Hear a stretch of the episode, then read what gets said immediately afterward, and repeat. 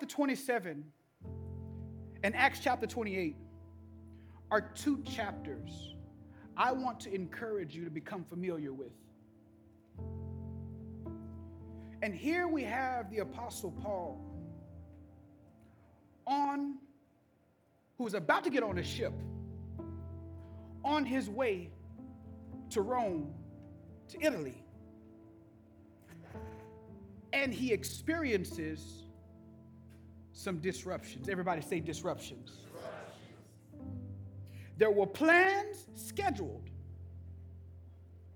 And at the very moment, you'll see in the text that the plans were scheduled, there was a storm also being scheduled. And at the moment they begin to leave and push out into the water to get to the destination they had in mind, the storm sent them on a detour. Everybody say detour. detour. How do you handle the detours?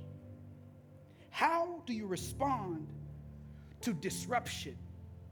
If no one told you, let me be the one to inform you. If you keep on breathing, at some point in your life, you're going to experience a disruption. If you keep on coming to church, you keep on living, keep on praying, keep on requesting from God, at some point in time, something is not going to work out the way that you intended. How do you respond when there is a disruption in your life? When you end up in a place that you never had any intentions on being. Some of us in Houston right now, but six months ago, that wasn't your plan. How do I handle the disruptions?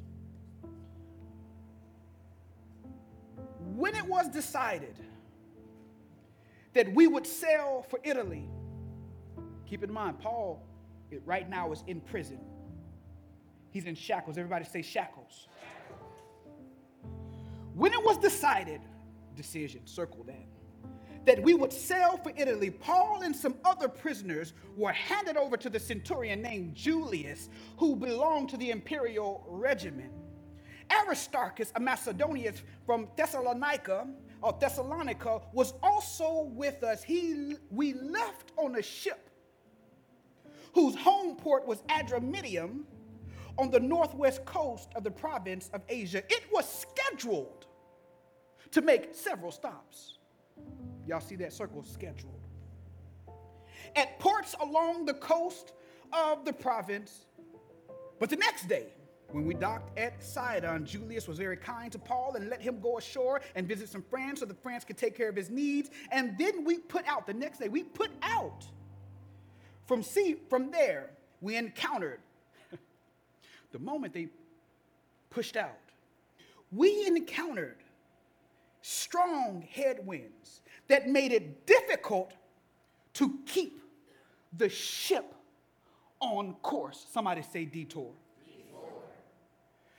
They, made, they, had, they had planned, they'd scheduled, there's a destination. I have planned, this is how, by this age, I'm gonna be married. By this age, I'm gonna be making this money. By this age, I'm gonna be living here. I'm gonna have my split level home. By this age, I'm gonna be looking. Help me, somebody. 2012, 2016, or, or 2021, pandemic happened. Somebody say disruption. disruption. And now they pushed out from the port. They just got started.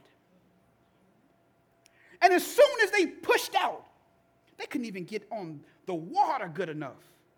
And the headwind said, No, you're going to go another way. Watch this. It made it difficult to keep on. So, so we sailed north of Cyprus between the island and the mainland, the mainland, keeping to the open sea. We passed along the coast of Cilicia and Pamphylia, landing at Myra in the province of Lycia. That, that, that wasn't their plan, though. There, the commanding officer found an Egyptian ship from Alexandria that was bound for Italy. Okay, we got a ship that's going to get to Italy. So we're going to get you all from this ship and we're going to put you on this ship, Paul, and the 276 prisoners that were with him. and the soldiers that also came with the centurion. They're now getting on this ship so they can get to Italy. Somebody say, My destination. My destination. Watch this, verse 7. We made slow headway. We moved slower than expected. I thought I would be there by now. I, I should have changed the message to that. That should have been the title. I, I thought I would have been there by now. Why have I not gotten to? You asked me to pray, I've been praying. But the Bible says they got on the ship to Italy because they're on their way to Rome, but it was slow, moving slow. Keep on reading, Issac. For many days. And had difficulty arriving in Cnidus when the wind did not allow us to hold our course. The Bible says we sailed, we, we made a detour. Somebody say detour. detour. They've already made a few different detours. What do you do when you have to deal with not just one detour? Now, I got one or two people in here who know what I'm talking about. Not just one detour, but it's every time I make plans, nothing works out the way I want to. How, how am I supposed to do this? My, I, one detour, another detour, another detour. Lord, what do you want me to do? I, I, I come, I come here all the way from Memphis, Tennessee to help you. How do I handle the deep? Come on, God. It said we sailed. It said the wind would not allow us to hold our course, so we sailed to the lee of Crete, opposite of Salmon. We moved along the coast. Are y'all listening to me?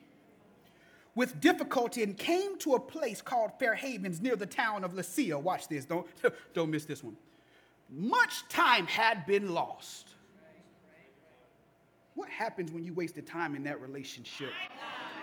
Take your glasses off. Uh, what time? I mean, uh, you've been married and you, by the third year, you saw somebody you never thought you, how did I marry? Oh, so, so, okay, all right. Much. Now, this Luke, the gospel according to Luke, he's writing this and he's letting us know. We want, I want you to know that everybody on the ship collectively have come to the conclusion that we've wasted time. Has anybody ever felt like you wasted time? In my sanctified imagination, I believe a lot of people online are saying that they, they've wasted time doing something that you thought you were supposed to be doing. Keep on, keep on. I'm, I'm trying to build the case here. I know some people like me to just read and not have the ad lib, but I can't help it. I can't help it. I can't. Look, look, look, look. And watch this. Much time, verse 9, but the text preaches itself, had been lost and sailing had already become dangerous because by now it was after the day of atonement. So, Paul, the only saved, sanctified, filled with the Holy Ghost, he's on the ship.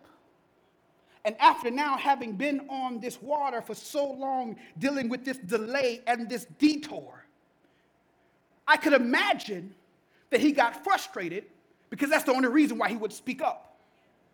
And so then he speaks up, and this is what he says Men, I warn you, I can discern that the voyage, the path that we are on, is going, if the King James Version says, be filled with hurt. It's going to be disastrous and bring great loss, not only to the ship, not only to the stuff that you're carrying with you, but even to our lives. And this is what he says. Well, this is what happens next. Hey, y'all, we got to make some adjustments because I discern the rate we're going, we all gonna die. And so one of the people who had power to make some decisions, look at what happens. But the centurion, somebody say, but. but. Instead of listening to what Paul had to say, he followed the advice of the pilot and the owner of the ship because they actually have experience to handle storms. And so he chose not to listen to Paul, but he listened to everyone else. Since the harbor was unsuitable to winter in that they were in, the Bible says majority of the people decided that we would sail on hoping to reach Phoenix. If you move on, to verse 18 because they decided that no, we're not going to listen to the word, we're going to listen to reason. And because the experts know, I'm going to listen to the experts. And so they decide, no, you know what, we're going to leave from here because I'm in a rush now. And many times when we're in a rush, we submit to faulty thinking. Because you start looking at your clock and you start looking at your plans. And so now you listen to people you shouldn't be listening to. And so they decided, Paul, I appreciate you. I've heard a lot that you did, but tell you what, shh, we got to get to where we're going. And so now I want to be married so bad. Now I need that money so bad. Now I want to be affirmed by my mom, my dad is so bad. I'm going to make some faulty decisions that's going to run the risk of killing everybody. But watch this, watch this, watch this, watch this, watch this, watch this. Verse 18. We took such a violent, I'm fast forwarding.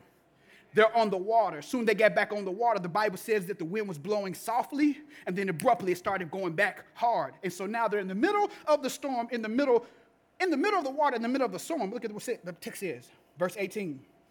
We took such a violent battering from the storm that the next day we began to throw cargo over. Let's, we we got to lighten this ship up. And then it says, verse 19, on the third day, they threw tackle overboard. We got to get this ship light with their own hands. But then I love verse 20, and I'm going to wrap it up. When neither sun nor star, somebody say darkness. darkness. When neither sun nor stars appeared for many days, and the storm continued raging, we finally gave up. Somebody say, gave up. We gave up all the hope that we could be saved. After being gone a long time without food, food Paul stood up. he looked at the men. Men, you should have taken my advice. Have you ever been in a situation where you had the opportunity to come back and look at somebody in their face and say, Well, you know, I Y'all know this is a setup question because I know just about all of us have been in a situation where you can't, well, well you know, I told you. I, I should have called this I told you so. this is what he said. Men, you should have taken my advice not to sail from Crete. Then you would have spared yourself this damage and loss. Some of us are suffering unnecessarily because you move too quick you're too impatient. You got to get to that destination. And so, because you got to move on your own will and accord, that's why you suffered and you blaming it on God. That's why you suffered and you keep on reading, keep on reading. Get through with the reading, get through with the reading. But now I urge you, keep up your courage. How do you have joy in the middle of a storm? Paul is telling them, I need you. I know it's dark. We've been on this water for 14 days nearly. It's been dark and we've been in the storm. No one has eaten.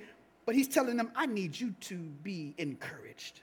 How can you be encouraged when nothing you planned is going the way you expected? I'm talking, I need to talk to somebody. How do you be encouraged in the middle of the divorce? How do you be encouraged in the middle of heartbreak? How do you be encouraged in the middle of bankruptcy? How do you be encouraged when you lost someone? You, you, you know no one lives forever, but you lost your loved one. Paul says to them, But I need you to be encouraged because not one of you, now he begins to speak life over them, not one of you will be lost, only the ship will be destroyed. Some of us focusing more on the ship, the things, then he says, Let me explain to you why I'm telling you this. Last night, God visited me, stood beside me, and this is what the angel of God said Don't be afraid. You must stand trial before Caesar, which is in Rome. And God has graciously given you the lives of all of those who sail with you. So keep This is what Paul says. So now, since I'm telling you, God gave me a word, I'm giving you the word that God gave me. And so, what I need you to do is believe the word that God gave me, that God is giving to you. Be encouraged. Nobody is going to lose their life. Then he says something to them that uh, he, said, he says, What I do know is we're going to have to wash up ashore on some island. I don't know what island it is. Hmm. For a moment, I want to talk from the subject your storm is on schedule.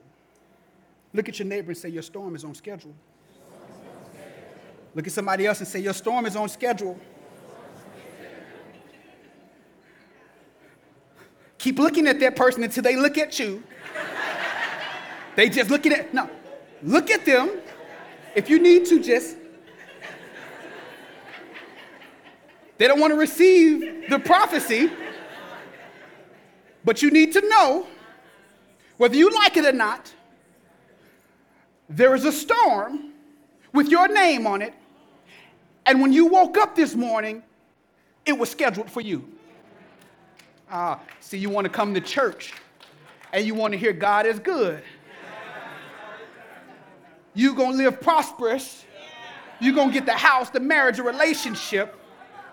God is going to do all these things for you, but you don't want me to tell you that there's a storm.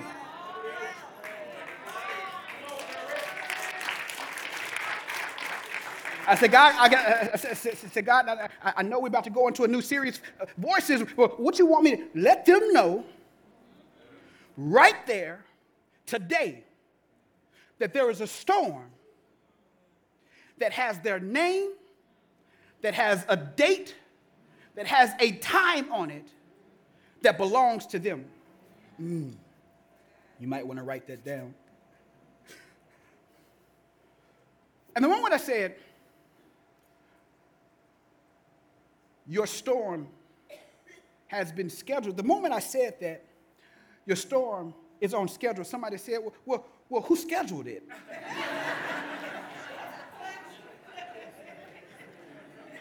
Somebody in this sanctuary in your Holy Ghost filled mind said, I hear you,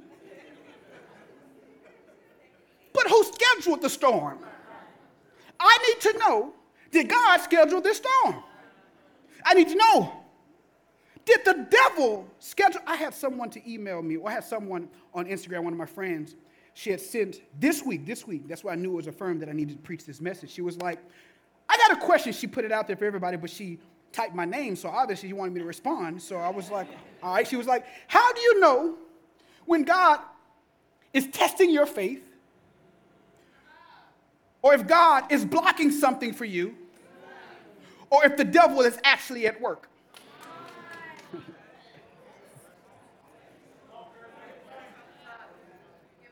I made it simple. I, look, look, see? You ain't leaving here until you give me the answer. So, so you know me, I, am looking on, I'm looking on the story, and I'm like, let me see what everybody else said because I want to make, because she named some pretty, you know, reputable people. So I want to see what everybody, everybody has some really, really deep things uh, of how to know these three different things. I was like, well, mine is particularly simple.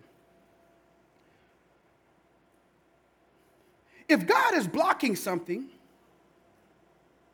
or if God is testing your faith, why do they have to be two different things? Because when God blocks something, nine times out of ten is going to test your faith to trust his blocking. But then I came back with this. Just because God is testing your faith, what makes you think that the devil is taking a vacation day? Can I help you? Where in your mind do you need to know who initiated the storm.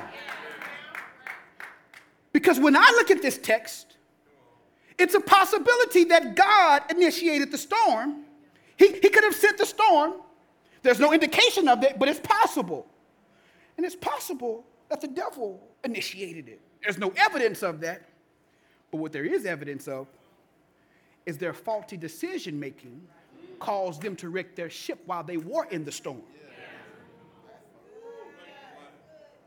So, whether or not God initiates or sends the storm in your life, whether or not the devil initiates the storm that you're going through, or whether or not you're in a storm because of your own decisions, everything must flow from the sovereignty of God. Let me back it up. Let me help. Let me help. Let me say it again. Let me say it a different way. I know you want to know the answer, but you should behave the same no matter the storm. You want to know, but knowing, I want to know, Lord, I need to know, like, did, did, you, did you send this storm that I'm going through? Did, did the devil, is it because I, I, at the end of the day, if the devil initiated, God had to permit it.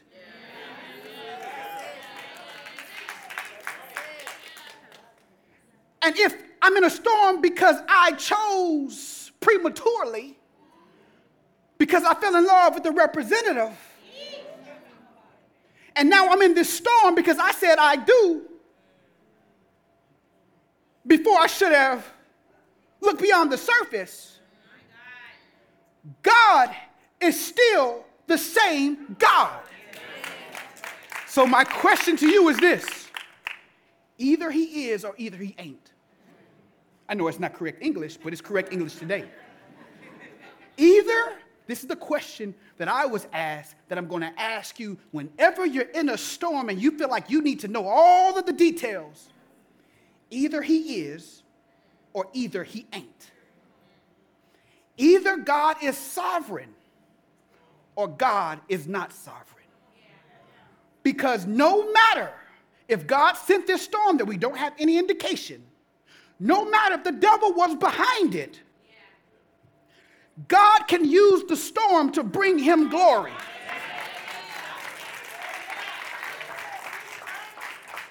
But either he is or either he ain't. I know I made a mistake. God is mad. He going to leave me here. Either he is or either he ain't. I need to know, God, did you start this storm? Paul, Paul, Paul is on the ship. Let me give you context so you can appreciate what's happening in this text. Paul is on the ship on his way to Rome. When you look at Acts chapter 19, verse 21, after Paul was doing ministry in Ephesus, he healed the sick. He did everything that God called him to do. He debated all of the Greeks. That means the intellect, the people who were well learned. He's now there in Ephesus. He's wrapping up Ephesus. And now he must go through Achaia and Macedonia. But in verse 19, 21, it says, I need to leave here. I need to go through Achaia and Macedonia so I can get to Jerusalem so that I can ultimately get to Rome. Somebody say Rome. He knew, he was compelled in his spirit that God wanted him to end up in Rome. So he wanted to get to Rome. And he got arrested. Y'all missed it. I need to get to Rome. I feel in my spirit I need to go to these few places, and then I believe God is sending me to Rome, and then he gets arrested. We'll try one more time. Maybe they'll catch it. I feel compelled in my spirit that I need to make these few stops, but I believe God is calling me to get to Jerusalem and then get to Rome. And then in chapter 23, something happens. 23, verse 11, something happens. He's in prison because the church became a mob. They didn't like the fact that he brought some Ephesian Christians into the church. And they said there are people Paul is bringing into the church who should not ever enter into the church because they don't look like us, they don't behave like us, and they're not perfect. We don't want those Ephesians, those people. The church was closing its doors because it felt that only certain people get to come to church. I, I know, I know we never dealt with that, right? The church was closing its doors because they didn't approve of the type of people that Paul was allowing to come in. When did the theology of churches say you need to be clean before you ever enter? You need to be healed and whole before you ever enter.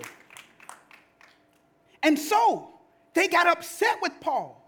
And the church, look in chapter 23 for your homework, became a mob and they rioted. Kill him, church folk. Because he was bringing people to the church who they didn't approve of. Who was church for? Yeah. Yeah. The people who look like they deserve it?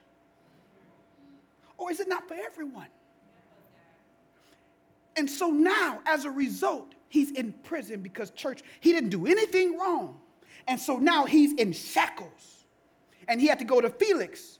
And he had to appear before the King Felix and, and listen to what King Felix said. He had to argue his case. And then Felix retired, and then Festus came, and Festus, he had to argue his, his way to Festus. And Festus says, Well, you know what? Nothing I can really do about it. He didn't really do anything bad, but, but he says, Listen, I'm actually a Roman citizen. So I can't, because he knew he couldn't stay in Jerusalem. If he stayed in Jerusalem, he knew he was going to die, but he knew he had to get to Rome. Somebody say, Rome. Rome. I'm going somewhere. And so he said, Well, well, well, well, Festus, hear this. Since I am a Roman citizen, I got to go to Rome so that I can actually argue my case. And according to law, they said, okay. And so now, Paul is on a ship to Rome. Somebody say Rome. My mentor said, date your purpose. No, he says, marry your purpose, but date the process. Somebody missing it. Date, he says, marry your purpose, but don't fall in love with the process. But what I like about Acts chapter 23, I think it's 11, Paul is in prison, and then God appears to him. And this is what, this is what God says Hey, thank you for testifying for me here in Jerusalem. Now I need you to go to Rome. So now he heard a word from God that I need you to go to Rome. But here is the thing God is sending him to Rome, but didn't give him the details. God will send you somewhere, but you don't get to determine the mode of transportation. God will send you somewhere, but you don't get to control how he to get you there.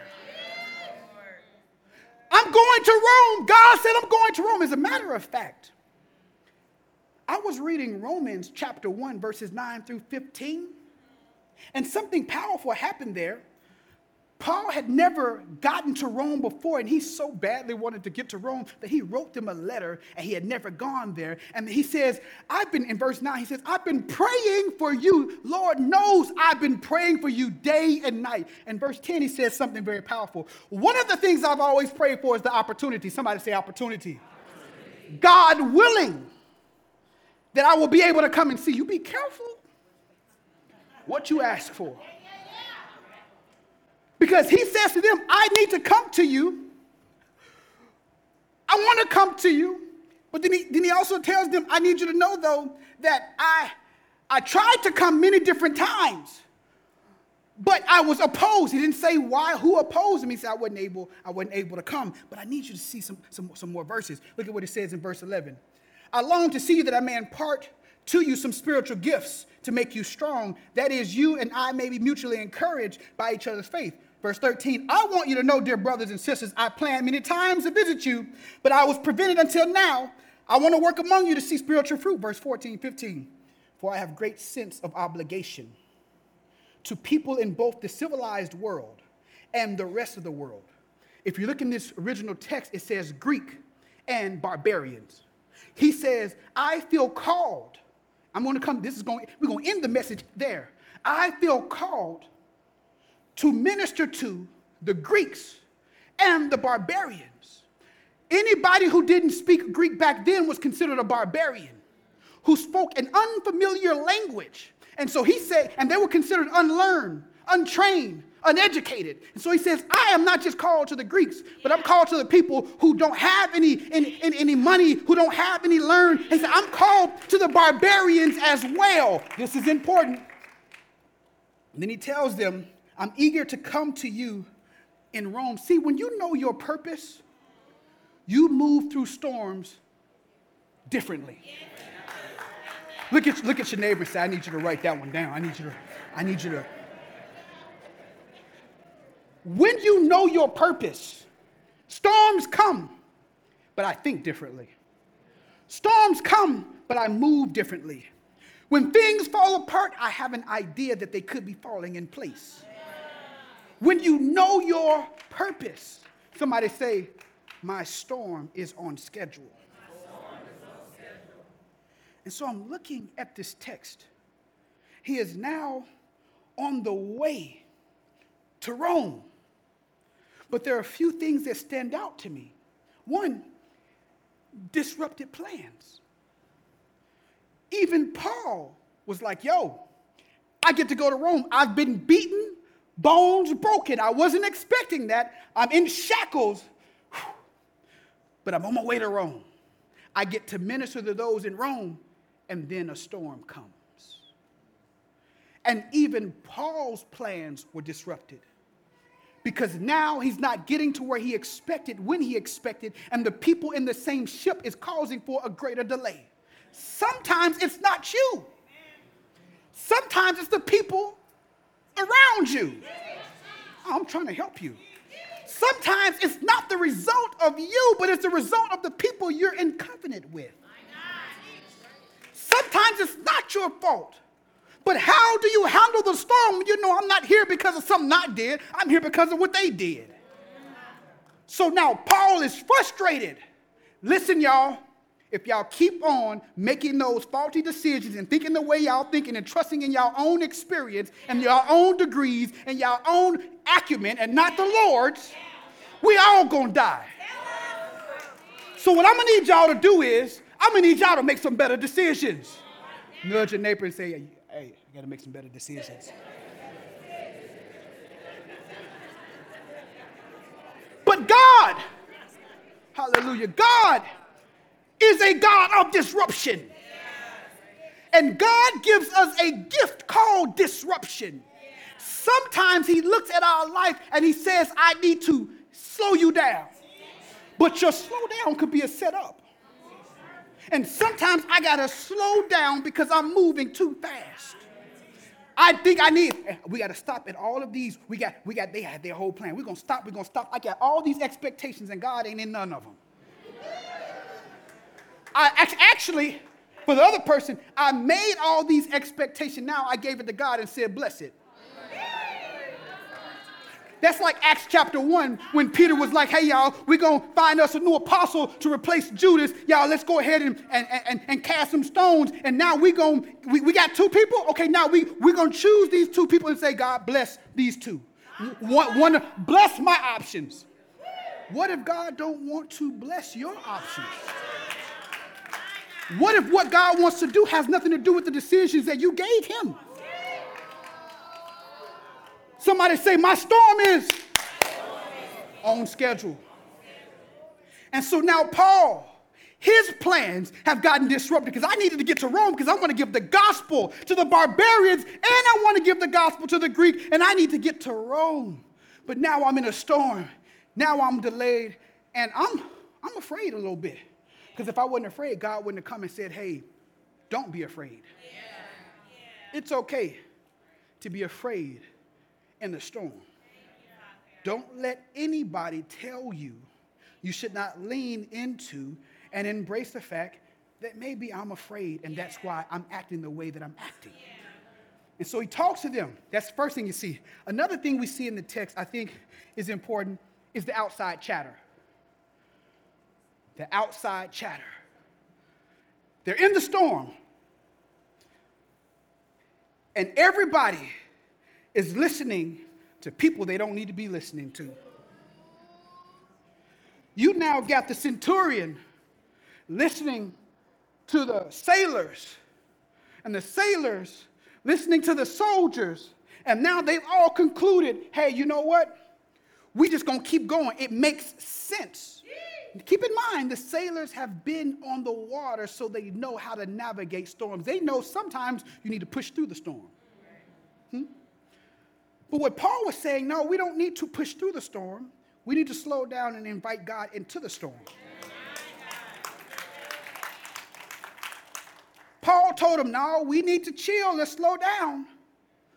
Paul listened to God's word. They listened to man's reason. Ah, ah. Be careful of the voices you listen to when you're in transition. Oh, I didn't tell y'all this. Paul ain't in a storm, Paul is in transition. Paul's trying to get from where he is to Rome.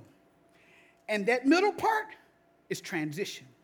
Some of you been calling it a storm, and God said, No, I'm just trying to transition you. You're focusing on the wrong thing. Paul is in transition, but when you are in transition, you got to be careful of the chatter that you choose to listen to. Everybody on this boat is going through a storm, but everybody in the boat ain't responding to the storm the same way. Let me say it this way everybody is going through the same storm, but everybody ain't going through the same storm the same way. All of us got a storm with a name on it, but everybody in here may go through our storm a different way. What do you mean? If you keep reading chapter 27, the sailors tried to act like they were pushing the lifeboat over. There, they, were, they was putting down some, some anchors, but they were putting the lifeboat over it because they was about to escape. They tried to leave everybody. Sometimes in your storms, some of us got a tendency to try to run away from our obligations, of our responsibilities. We just got to escape. Somebody say escape. Then you had the soldiers who wanted to kill everybody. Look at the latter part of the verses. The Bible says they, they and then the centurion had to step in and say, No, I don't need you to kill Paul. Mm-mm. Some of us, when things don't go our way, and we've been in darkness a little bit too long, everybody can get it. Everybody can get it. Air, you leaking on everybody. You go to work, you leak on them in the cubicle. You come home, you leak on everybody around you. Everybody knows what you're going through because when you go through the storm, you behave differently. Preach the message. Preach the, preach the message. Preach.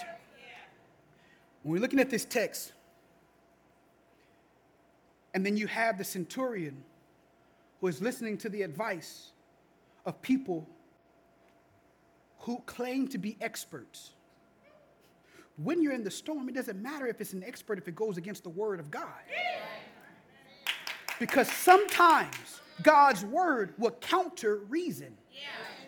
Because sometimes God will ask you to do something in his word that is contrary to what experts told you you need to do. But be careful because sometimes fear will dress up as wisdom to keep you from walking and taking a step of faith. So that's why you got, I'm in a storm, I, I'm in a transition. Ah, hold on, let me take this to God. Make sure that what you're saying and what God, Lord, I want to make sure that it's in alignment because I don't need to be making any false steps when I'm in a storm because it can cost me my life. Ah, somebody say, listen. Somebody say, listen. There was darkness. Somebody say, darkness. I, I, I, I, I, I got to give this to you. They're in the darkness for two weeks, back and forth. The storm, it's like, it's like what you've been going through. You've been going through so long, and you just wonder, God, can you give me a breath? Like everybody else seemed to be cool on IG, everybody seemed to be good on threads. Well, why is it that it seems like I can't catch a break? It's just dark. And I'm looking at this text. You got those sailors they're trusting in the lifeboat. And they're so focused on the lifeboat that they can't trust in the lifeguard.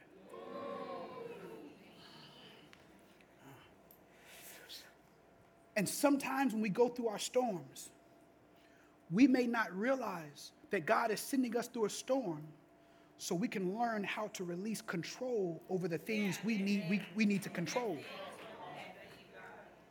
Your storm may be designed for you to learn how to release the need to be in control.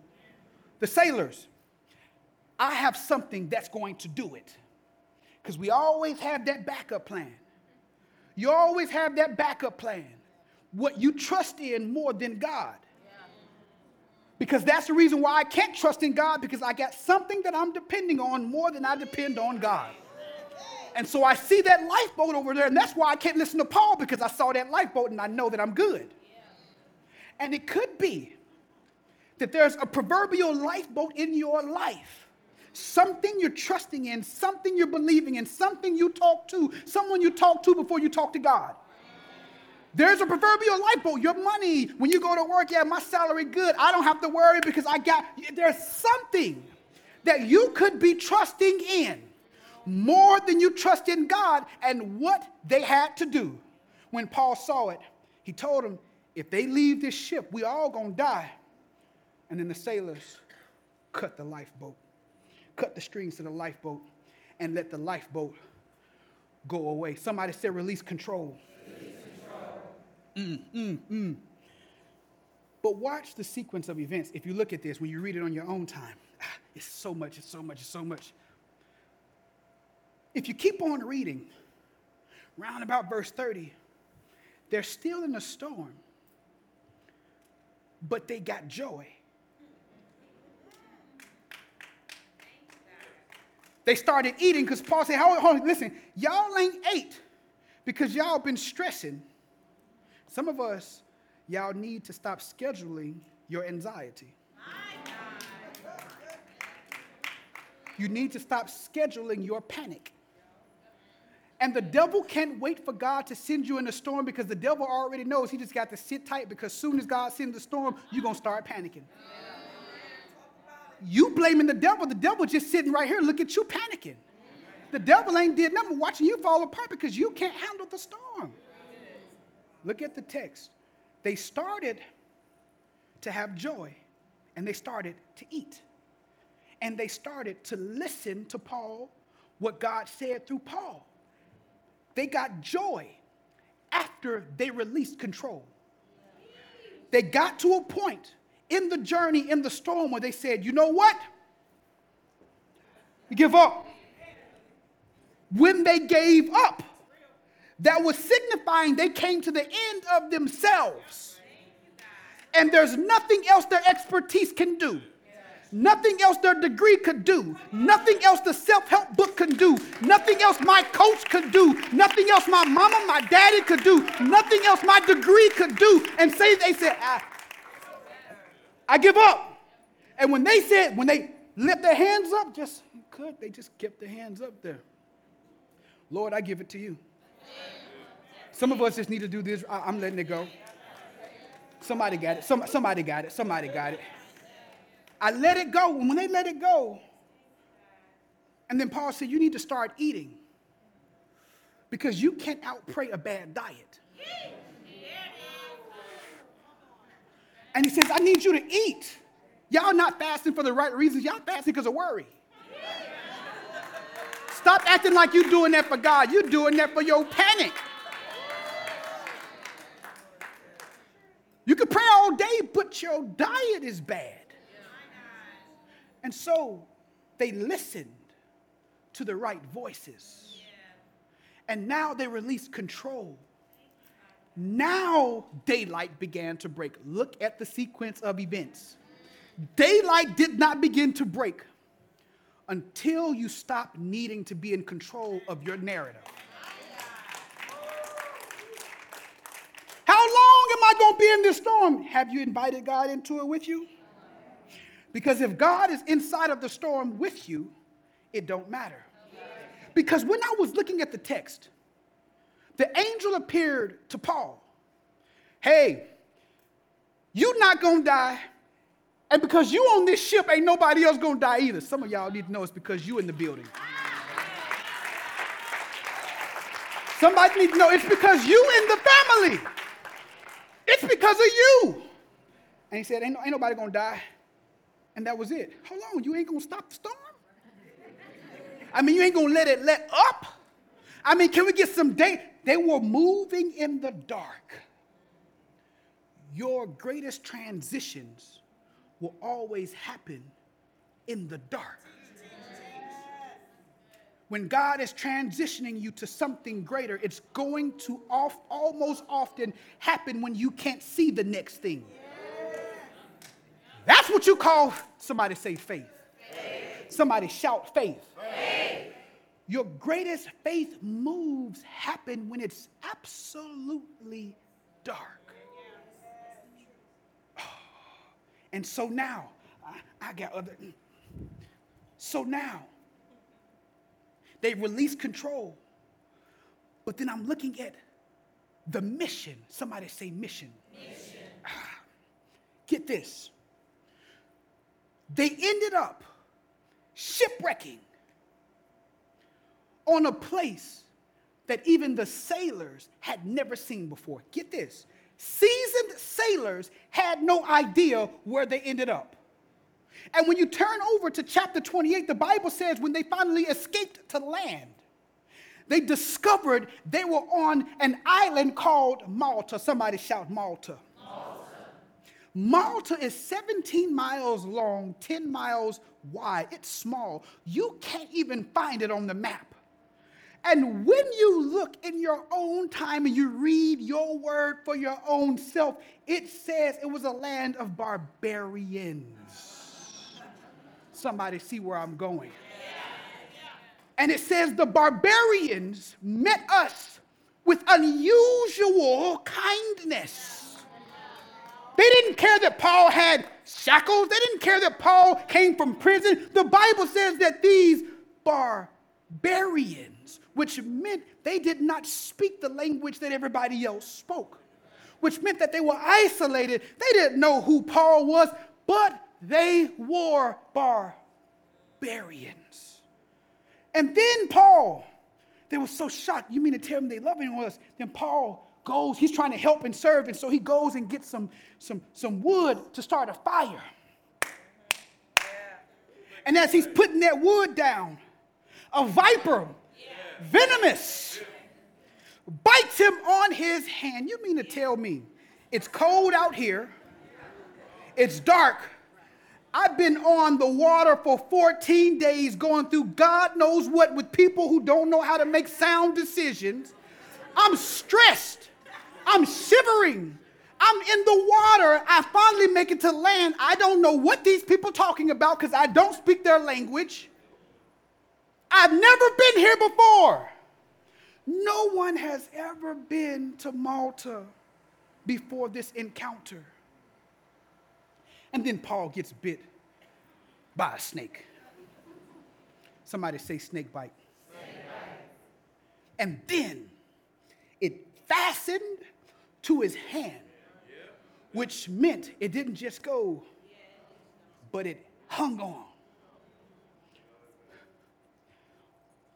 Why didn't the snake just bite him on the leg? Because it's on the ground. Why didn't the snake just, you know, it had to bite him in the area of his greatest threat his hands. Because those were the same hands. If you keep on reading your Bible, the Bible says that Publius, who was the governor of the island, heard about how he handled his snake bite. Some people are just watching you to see how you handle those snakes in your life.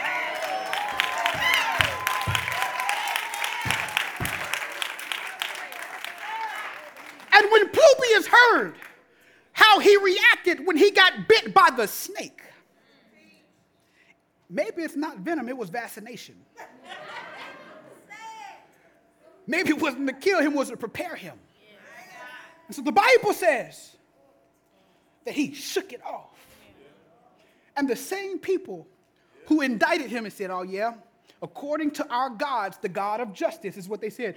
Our God of justice because that viper stung, you know, you know, you know, bit him, he, he did something bad. But when they saw he didn't die, somebody said, I didn't die. I didn't die. Somebody say, I didn't die. Think about that thing. I didn't die. It didn't kill me. It did not kill me.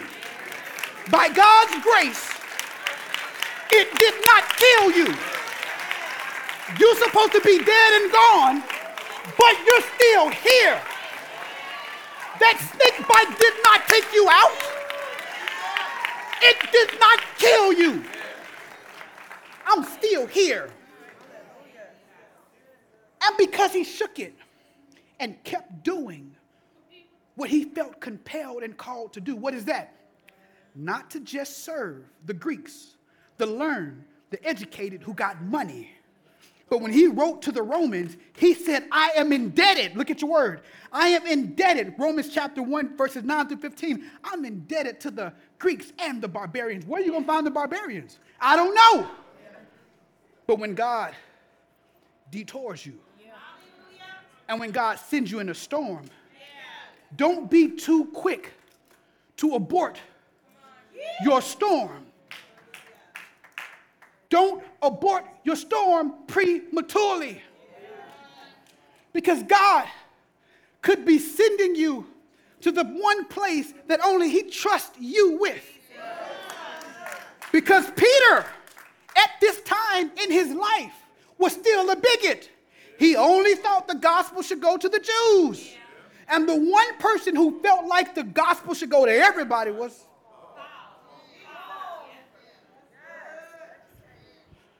This storm had nothing to do with Rome.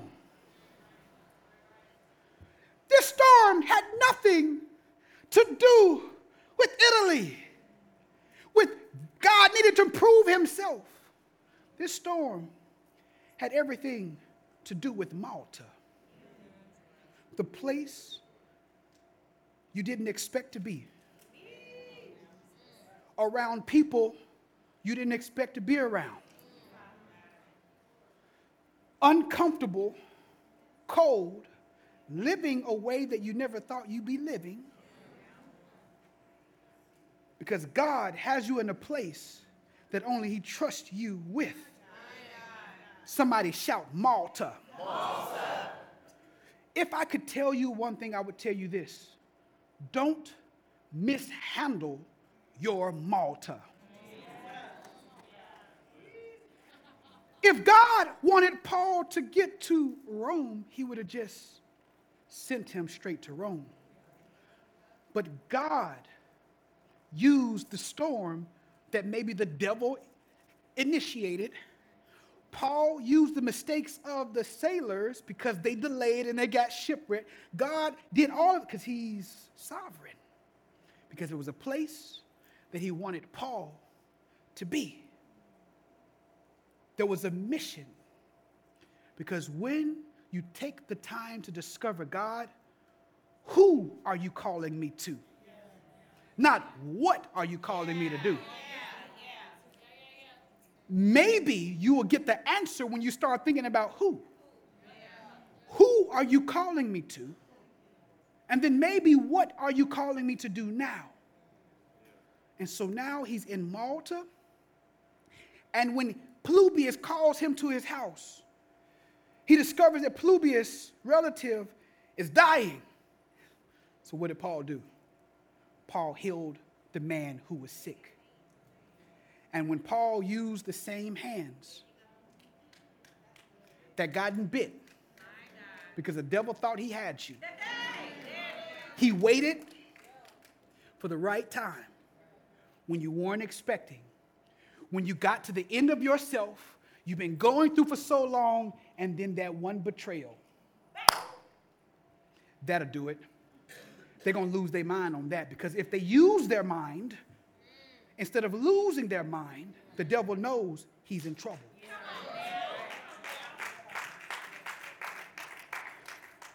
But Paul said, I'm going to heal these people. I'm going to heal everybody in this land because I've been called to them. That's what the storm did for me. It's not, did God send this storm? Did the devil initiate this storm? Or I made so many bad mistakes that I'm going through a storm. Because everything flows from the sovereignty of our God. But the one thing that God wanted, according to 1 Timothy chapter 2, verse 4, he wills that all men be saved and come to the knowledge of him. And Paul, he used that opportunity to share the gospel with some people who would have never, ever received the gospel outside of him accidentally landing there. What are you willing to endure in order to get the gospel to people who need it and people who ain't heard it before? Lord, we thank you for what eyes have seen, our ears have heard, and our hearts have felt. Who are you sending us to? Who needs to hear the gospel because of me? Help me to shift my prism and perspective of why I'm going through this storm. Because, God, no matter who sent the storm, all storms can be used to bring you glory. Lord, we thank you. I pray right now for that person who came to church today stuck, angry, going in circles, confused, and asked you to meet them. I pray, God, that this word is touching, has touched, and will touch the hearts of those who are listening right now. Do a miracle right now, God. We didn't just come to hear a good word, but we need food so that we can go out and implement what you have given us. This day, I pray, God, for every single soul who has not come into a saving knowledge of you. Help us to take this word, pack it up, put it in our lunchbox, take it to work, give it to somebody we know who needs it. Help us to be your word. Help us to do like Paul did while in the storm. He shared with the other people what your word said to him. So, God, what you have already told us in your word, help us to do that and to share it with other people. God, we thank you because our storm is on schedule. But because our storm is on schedule, we invite you to walk in the storm with us. Abide with us as we abide in you and your word, according to John 15 and 7. He said, Abide in me and my word in you. Whatever you ask, then it shall be done. Teach us to abide today in your word and allow you to abide in us. Let us not run away from the storm. Let us not be upset about the detour because your detour is leading us to a Malta, a place we did not expect to be, but a place that we get to do what you've called us to do. It's in the name of Jesus we pray. And everyone in this sanctuary shouted together, Amen. Stand up, stand up all over God's house. Everybody stand up, stand up. Just as a reminder for everybody, if you have your children, you want to pick your children up first. If you need the transportation ministry, you want to remain in the sanctuary, there will be ministers who will give you direction as to when you can catch the shuttles. So, again, pick up your children first. And then, if you need the uh, shuttle service, you will remain in the sanctuary, and uh, the ministers will give you direction as to um, when you need to exit to get on the shuttles. Uh, those of you you do not need the shuttle service, you're free to go as soon as uh, Issac gives us the closing prayer. Let's thank God for the word, everybody. All right, God bless you. Thanks for coming. If you have not experienced Jesus Christ and the pardon of your, your sins, there is a number behind us that we encourage everybody online, no matter where you are around the world, and everyone within this sanctuary. It's nothing to be ashamed about, nothing to be embarrassed about, no matter how young, how old you are. If you have not encountered Jesus Christ in the pardon of your sins, or you're not sure, it's better to be certain. There's a number behind us. Please follow the instructions, and someone will be in contact with you.